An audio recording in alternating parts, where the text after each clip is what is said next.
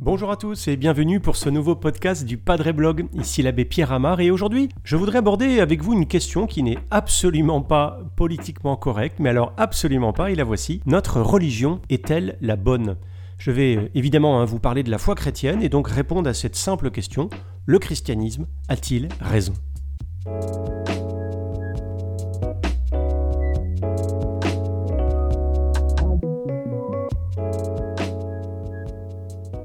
Alors, c'est une question qui crée tout de suite euh, un certain malaise, parce que elle est en contradiction absolue avec l'esprit du temps, et qu'elle laisse sous-entendre que, que les croyants des autres religions se trompent. Ça peut sembler hyper prétentieux. Ça pourrait sembler même aller à l'encontre du dialogue interreligieux, qui est d'abord un dialogue entre religieux, qui reconnaît aussi euh, euh, certaines belles choses dans les autres religions. Bah oui, parce que Dieu merci, je sais que le Saint-Esprit peut aussi agir chez les autres. Et, le Père Ciboulet a écrit un très bon article sur Padre Blog à ce sujet. Je vous y renvoie volontiers. Il est intitulé Les protestants, les orthodoxes et moi. En même temps, si je suis catholique et pas orthodoxe, ni protestant ni musulman d'ailleurs, si je suis prêtre et, pas pasteur ou imam, c'est parce que je suis évidemment convaincu que le christianisme a raison et que le Christ est la vérité. Et ça, c'est déjà une première piste de réponse. Je n'ai pas raison, je n'ai pas la vérité au sens où je la possède, où j'en suis le propriétaire, c'est plutôt la vérité qui me possède. Je n'en suis que le coopérateur, le témoin, une sorte de, porte-flambeau, si vous voulez. Et d'ailleurs, c'est trop triste si ma vie est un contre-témoignage de, cette vérité qui doit m'habiter. Donc cette vérité, pour les chrétiens, elle a un nom. C'est Jésus, Fils de Dieu.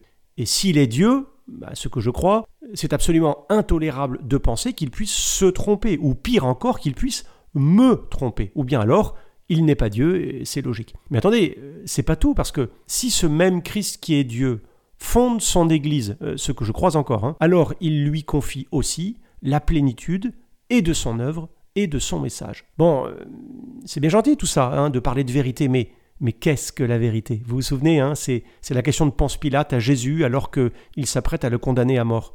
Qu'est-ce que la vérité? Mais c'est, une question incontournable. La vérité, tout le monde la veut. Personne n'aime être trompé. On a tous été un peu déçus, non? Quand, quand on a réalisé que le Père Noël et la petite souris n'existaient pas et qu'en quelque sorte, on nous avait euh, un peu trompés. Mais l'idée qu'il y ait une vérité, c'est aussi euh, complètement vertigineux parce que s'il y a une vérité unique, alors forcément, eh bien, je dois la suivre. Et alors, bah alors je ne suis plus libre. C'est un dogmatisme insupportable. Et on imagine que, celui qui s'en revendique hein, de cette vérité unique, il pourrait même verser dans, un fanatisme à terroriser le monde entier. On entend souvent ici et là l'expression c'est ma vérité, euh, chacun sa vérité, ou bien euh, c'est ma part de vérité. Tenez, moi, euh, pour préparer ce podcast, pour vous, j'ai tapé vérité sur mon moteur de recherche, sur mon ordinateur, et écoutez bien ce que j'ai obtenu. Je cite Le professeur Perron nous dévoile sa vérité.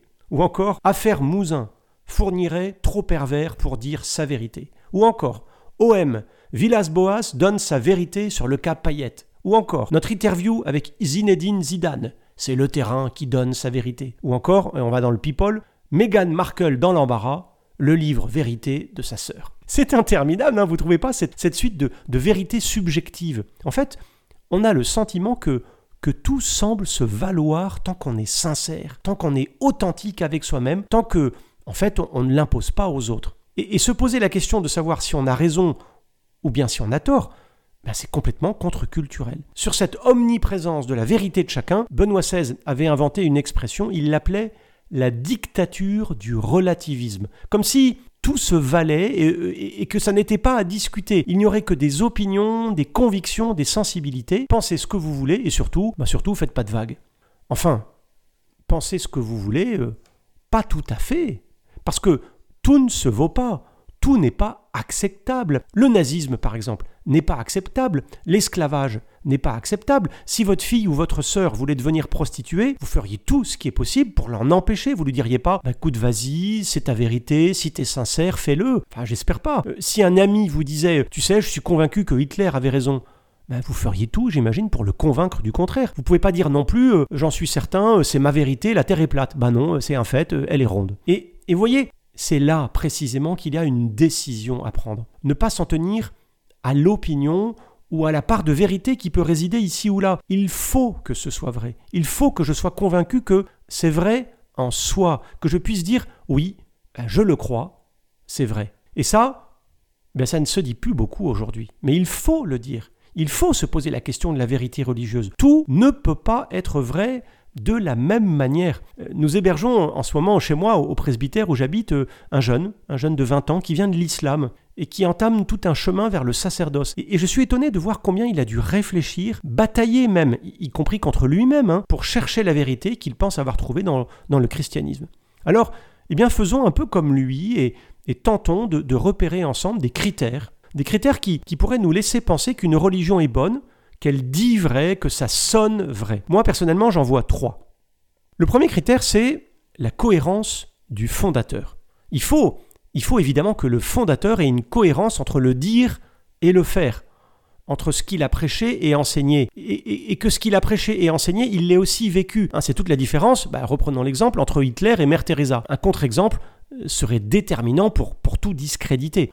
Plus une personne est haut placée, plus elle a un discours exigeant et, plus on attend qu'elle soit édifiante, qu'elle soit inspirante, y compris dans sa vie personnelle. Hein. Une hypocrisie, une double vie serait intolérable. Et ça pose une autre question, celle du bien et du mal.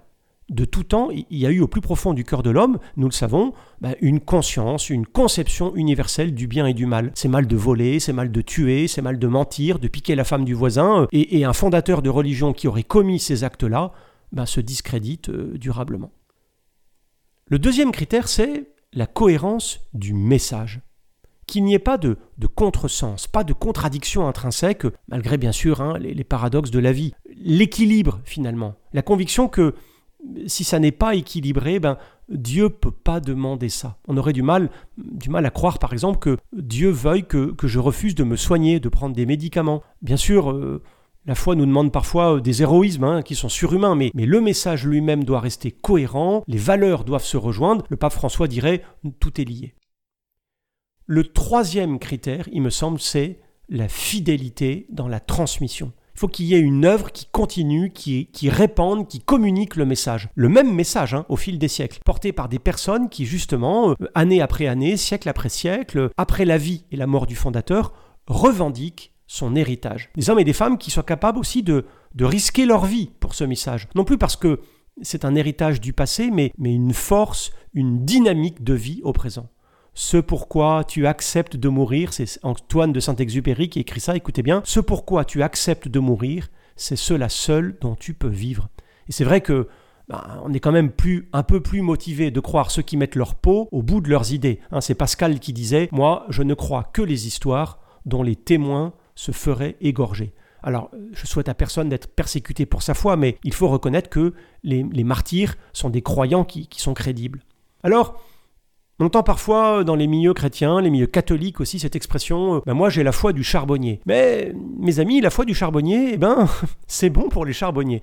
Et aujourd'hui, à l'heure où nous travaillons tous hein, pour rester un peu au top dans nos métiers, pour avoir une compétence dans ce que nous faisons, bah, il me semble essentiel de réfléchir et d'approfondir notre foi. Tout ne peut pas avoir le même point de vue. Et le christianisme prétend à la vérité. C'est Benoît XVI qui disait ça. D'ailleurs, comme la science, elle aussi, prétend à la vérité. L'expression habituelle pour les catholiques, c'est de penser que l'Église catholique a la plénitude de la révélation et des moyens du salut. En gros, que chez nous, bah, il y a la formule complète, fromage et dessert. Alors, alors que faire? Eh bien, eh bien c'est simple, il faut approfondir, s'inscrire à des séances de caté, de théologie. Et d'ailleurs, sur le thème précis hein, de l'articulation entre la foi et la raison, il faut lire des textes de, Ratzinger, hein, du cardinal Ratzinger, avant qu'il soit Benoît XVI, qui sont très aidants. Par exemple, il a écrit un, discours très célèbre à l'université de Ratisbonne en 2006. Il faut aussi euh, participer à des formations pour adultes, ouvrir le catéchisme de l'Église catholique, bosser sur, sur les apparentes contradictions de la Bible, les apparentes contradictions du magistère. Bref, bref,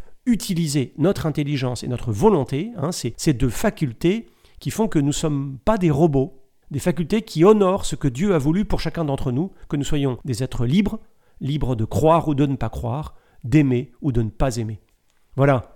Voilà, peut-être alors que, eh bien, un jour, euh, nous nous approprierons ces propos euh, de l'auteur britannique Clive Lewis, vous savez, qui disait un jour Je crois au christianisme comme je crois que le soleil s'est levé, non seulement parce que je le vois, mais parce que grâce à lui, je vois tout le reste.